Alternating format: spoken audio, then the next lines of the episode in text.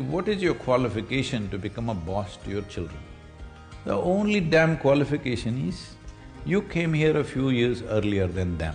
So don't be a bully. Most parents are bullies, they don't understand this. From the other end, that's how they experience the parents, always trying to tell them what to do. When parents are there, they behave one way. The moment they're gone, they do something else. Isn't this what most children are doing? Why? Because you're acting like a bully. In front of a bully, everybody listens because, you know, they're big. so, this is what you need to do. You must become the best friend for your child.